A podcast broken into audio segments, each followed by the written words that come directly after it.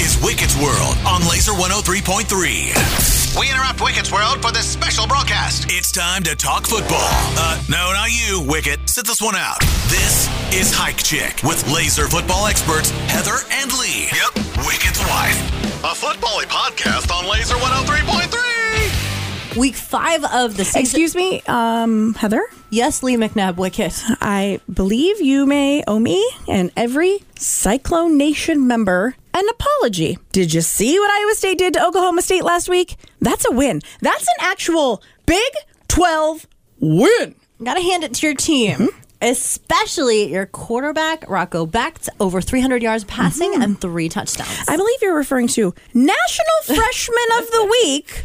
Rocco Becht. Thank you very much. It's really amazing what can happen when you throw the ball down the field, isn't it? Oh, and what happened to your Hawkeyes last week in Happy Valley? Moving on to Michigan mm, State, okay. it's a blackout game at Kinnick Stadium.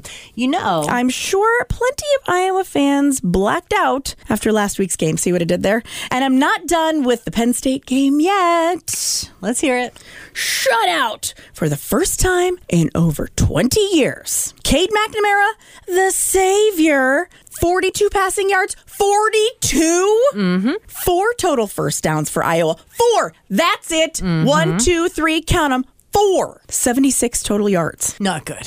Even Phil Parker couldn't save Brian Ferentz as Penn State racked up 397 yards on the Iowa defense. Like I said, moving on to Michigan State. Mm-hmm. It's a blackout game. And can we move on to the NFL now, please? It really says a lot about how terrible the Chicago Bears are when they're a home underdog to the Denver Broncos, who just gave up 70 and lost by 50 to Miami five days ago. Hey, what's happened to the Vikings? They're 0 and 3. And last week, the crowd at US Bank Stadium was too loud at the end and they couldn't even get the right play called. Do you think there's any chance they'll trade Kirk Cousins? Everyone is talking about Cousins to the Jets. Can't see it. At least for another month. No NFL team is throwing in the towel before Halloween, especially in the wide open NFC. And by that point, will the Jets even be playoff contenders? Doubt it. Back to week four and the Cowboys, who, if not for the Broncos giving up 70 to the Dolphins, would have had the most embarrassing loss of week three.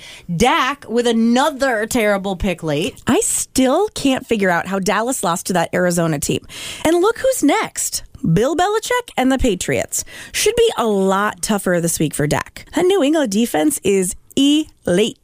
And Sunday night, guess who's going to be at the Chiefs game in New York when they play the Jets? Oh, I know. Travis Kelce jersey sales are up 400%. The Chiefs Bears game sucked, but it was still the most watched game of the week. The entire world is talking about Travis Kelce and what, what's her face? By the way, who are you playing this week in fantasy football, Leigh? Wickett. Oh, congratulations. Can I Yeah. congratulate you ahead of time? You- Because we know how that's going to go. By all means, I'm taking the congratulations now.